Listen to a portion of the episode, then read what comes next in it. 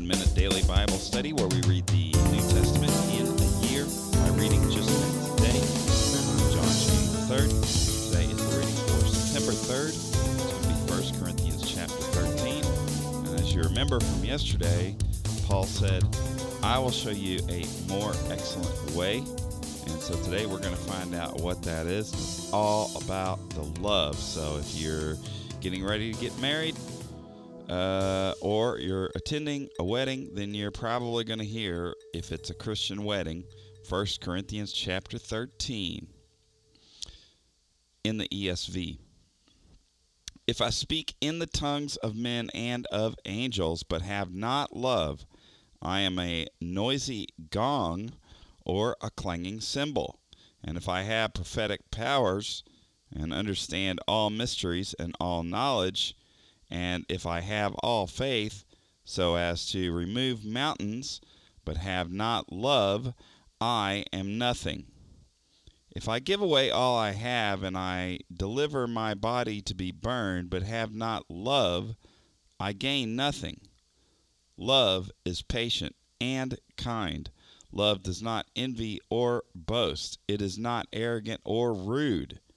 It does not insist on its own way it is not irritable or resentful.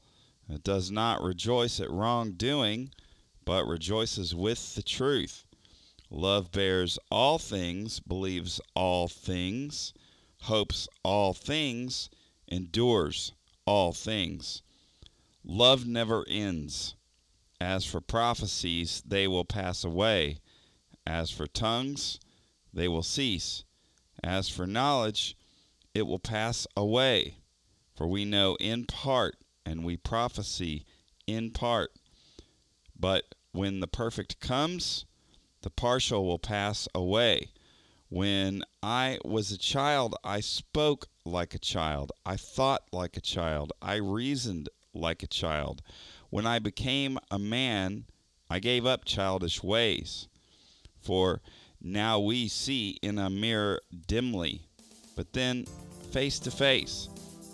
Now I know in part, then I shall know fully, even as I have been fully known. So now faith, hope, and love abide, these three, but the greatest of these is love.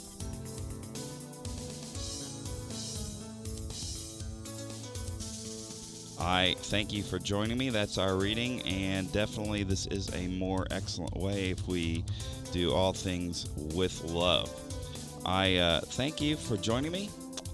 Uh, this has been the uh, seven minute daily Bible study. Come back tomorrow and do this one study per day.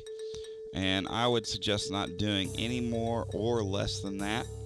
And you will see good results from the spiritual momentum that will build in your life, but you have to give it time and consistent effort.